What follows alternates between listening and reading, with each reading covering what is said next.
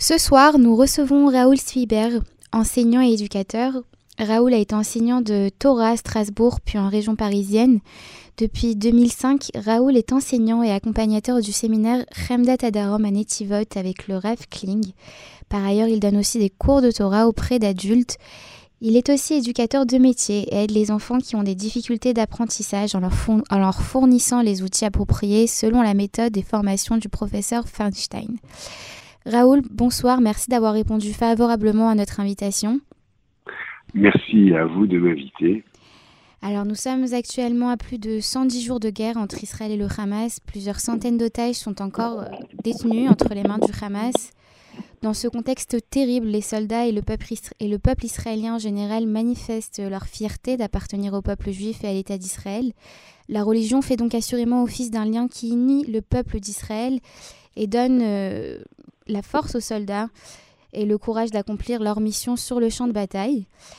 Est-ce que vous pensez euh, qu'il est légitime de mélanger guerre et religion juive? On, voit beaucoup de vidéos passer, des soldats habillés en militaire en train de prier, en train de, mettre les tefilines, ou des soldats prenant un microphone et récitant le, schéma à Gaza. Est-ce que vous pensez qu'il est nécessaire ou même bon de mélanger ces deux éléments? C'est une, une très très bonne question. La place de la religion, de la foi juive, euh, parce que euh, de façon étymologique, le mot religion veut dire lien, ça, doit relier les êtres, et pourtant, souvent on observe, on l'a observé en Israël, ça peut être aussi un sujet qui divise et qui sépare entre ceux qui sont pratiquants, ceux qui ne sont pas pratiquants, ceux qui ont la foi mais pas la pratique, ceux qui, ceux qui ont une spiritualité qui ne s'implique pas dans les mitzvot. Donc ça peut être un, la, référence à la Torah peut être, quelque chose qui relie et qui divise.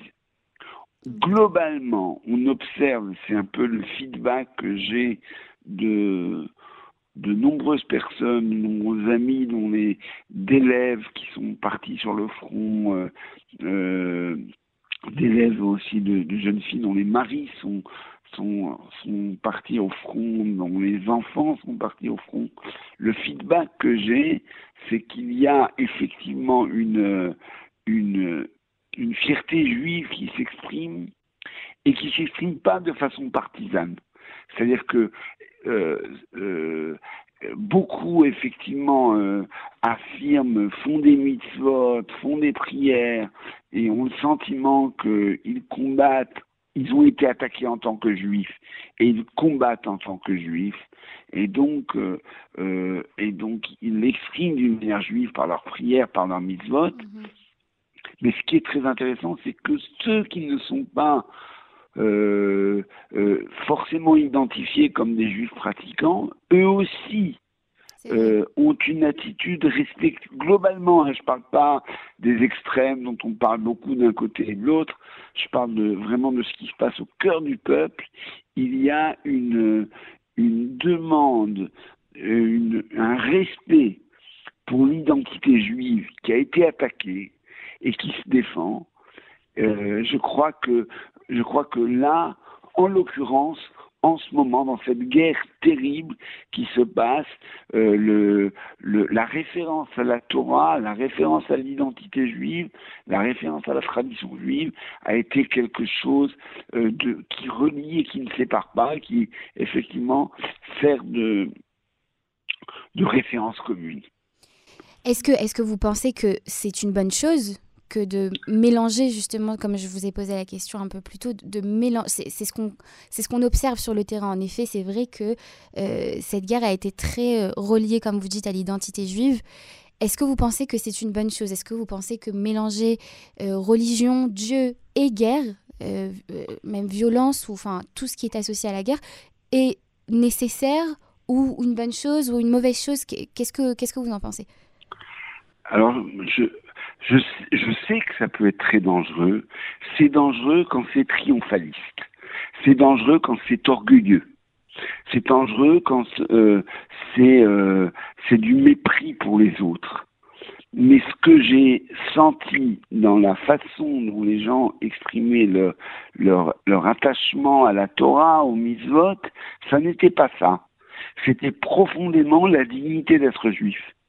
C'était profondément le sentiment qu'on combat pas simplement euh, parce qu'on est attaqué pour des raisons personnelles, pour des raisons égoïstes.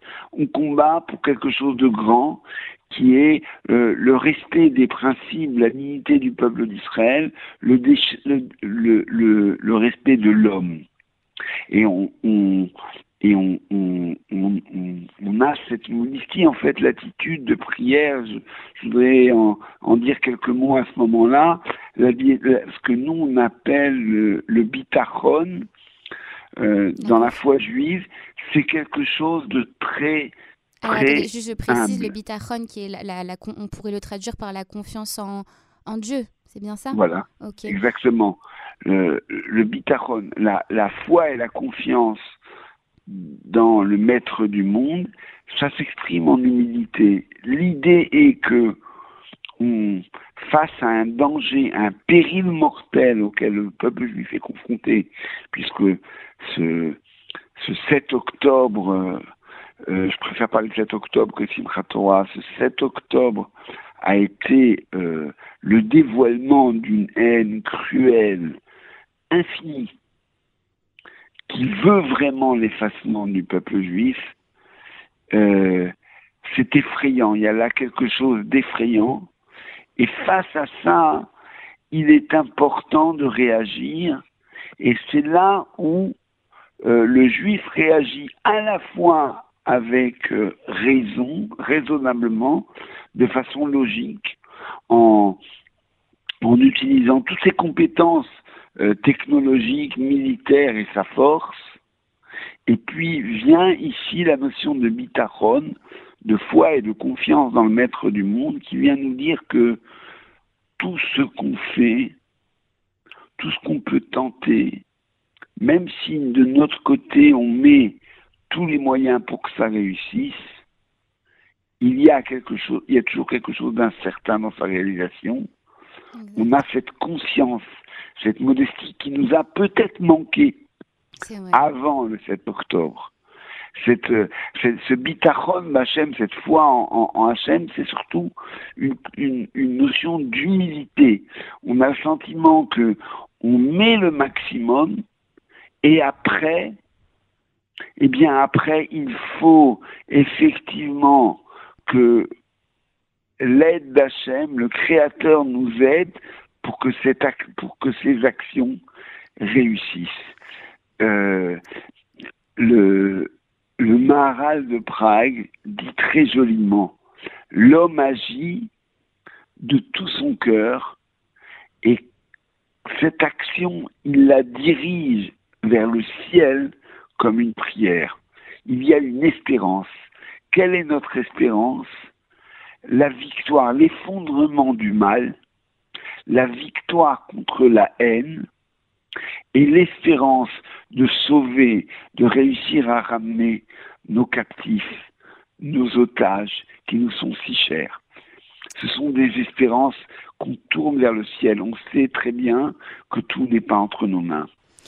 Raoul, je rebondis sur vos paroles dans ces cas-là, est-ce que vous pensez que cette guerre peut être aussi appelée une guerre de religion? Alors on entend souvent que c'est une guerre idéologique, une guerre territoriale, une guerre politique.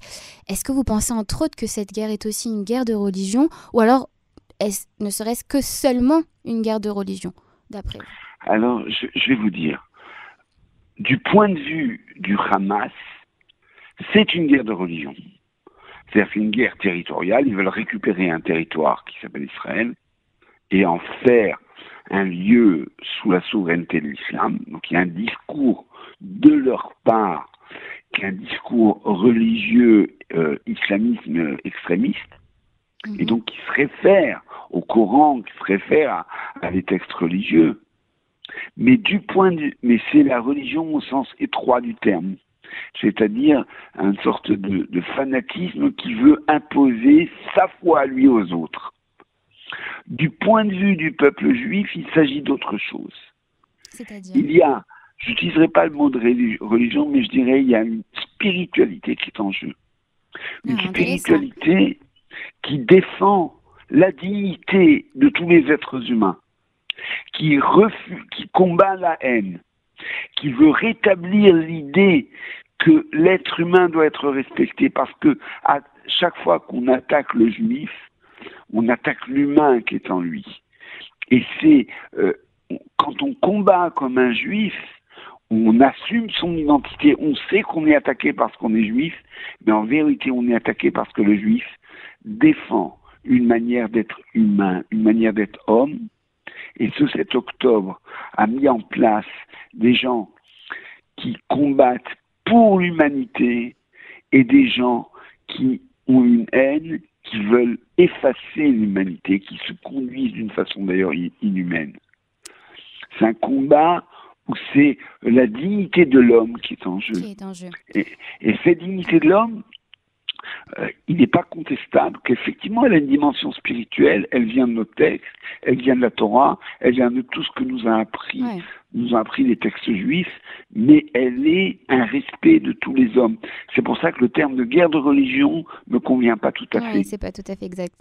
Raoul, c'était une réponse très très belle et très intéressante. Est-ce que, euh, pour la prochaine question, je vous demanderai, est-ce que vous pensez que la guerre fait obstacle en la foi qu'on peut avoir envers, envers Dieu? Alors je la pose en, en tant que juive, mais c'est peut-être aussi une question générale. Est-ce qu'en général, les guerres qui peuvent arriver peuvent entraver euh, euh, la foi comment, comment réagir face à, face à Dieu? Euh, Alors c'est une très forte question que qu'on a chaque fois qu'on est confronté à la puissance du mal. C'est une question qu'on a avec, avec toute l'histoire de l'antisémitisme, avec les pogroms, avec la Shoah, avec les, les différentes expulsions. Chaque fois qu'on est confronté au mal qui, qui, qui domine et qui, et qui vint, on a ces grandes questions auxquelles il faut e-, être très attentif à ne pas donner de réponse trop, trop rapide. C'est vrai que c'est perturbant de voir le, le pouvoir du mal. Maintenant, ce que moi, comme juif qui suis issu d'une famille euh, qui, a, qui est une famille rescapée de la Shoah, mhm. ce que moi j'ai appris, c'est que le miracle, c'est que le peuple juif continue, continue à vivre. À survivre, à vivre, à survivre, ouais. Envers et contre tout, c'est ça le miracle. Le, vous voyez, cette question, elle est, elle est très ancienne les. Ah, c'est vrai, c'est une question qui revient beaucoup. Les, nos maîtres l'avaient, elle est déjà écrite en toutes lettres dans le Talmud. Euh, les maîtres du Talmud mettent en scène, parlent des Hanchek, des Setagdola, des membres de la Grande Assemblée. Ce sont ceux qui ont euh, restauré la dignité d'Israël et la Torah d'Israël après la destruction du temple, après l'exil, qu'on appelle Shivat quand il y a eu le retour de Babel après la destruction du premier temple eh bien, on les appelle les membres de la grande assemblée parce qu'ils ont restitué la grandeur d'Israël et la grande en, célébrant la grandeur d'Hachem. Quand on euh, quand il y a eu la destruction du temple, les prophètes d'Israël, les prophètes Jérémie et Daniel ont eu du mal à dire que Dieu est grand. Où est sa grandeur? Voilà, le, sa maison est détruite, son peuple est en exil. Oui, donc les mêmes questions qui reviennent. Et les membres de la Grande Assemblée ont dit, sa grandeur, c'est de faire en sorte que ce peuple juif qui ressemble à un, agneau entouré de 70 c'est-à-dire toutes les nations qui sont autour et qui mhm. veulent sa disparition, que malgré tout, ce peuple traverse l'histoire et que les et que les peuples qui ont voulu son anéantissement, eux, ont disparu. Il y a ce miracle de l'éternité d'Israël. Et ce miracle de l'éternité d'Israël n'est pas explicable. Il n'est explicable que par le, le lien que le peuple juif entretient avec le ciel et envers et contre tout. Donc, oui, la foi d'Israël, elle est bouleversée face au mal, et elle se fortifie dans le, dans le fait qu'elle s'inscrit dans quelque chose d'éternel. Raoul, j'en ai des frissons. Merci beaucoup, c'était très très beau. Est-ce que vous voulez nous glisser quelques mots sur le séminaire de Khemdet Adarom pour terminer cette oh. interview? Oui, je veux bien. C'est un, séminaire auquel je suis très attaché depuis pendant 19 ans, ma femme a été la maman d'accueil de ce système, de ce séminaire. Elle nous habitions sur le campus et elle s'occupait euh, jour et nuit des jeunes filles qui pouvaient avoir tel ou tel problème, tel besoin d'aller à, à, la coupe patronyme ou tel souci ou telle inquiétude. Et euh, c'est vraiment quelque chose dans lequel on a eu la joie d'enseigner et d'accompagner euh, des jeunes filles qui venaient de France et qui ont découvert Israël, qui se sont renforcées.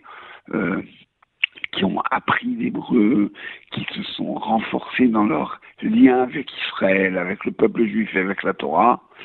Beaucoup sont restés en Israël, beaucoup sont, quelques-unes sont entrées en France, mais toutes sont sorties renforcées de ce programme. Puisque vous me donnez l'occasion d'en parler, mon beau-frère, le, le, le, grand, le Rav Elikling, est en France en ce moment parce qu'il y a le salon d'Alia et il, il va s'adresser aux familles de France pour leur proposer d'inscrire leurs filles pour l'année prochaine pour une année d'études et de d'expérience et de rencontre avec le pays d'Israël qui est une année inoubliable.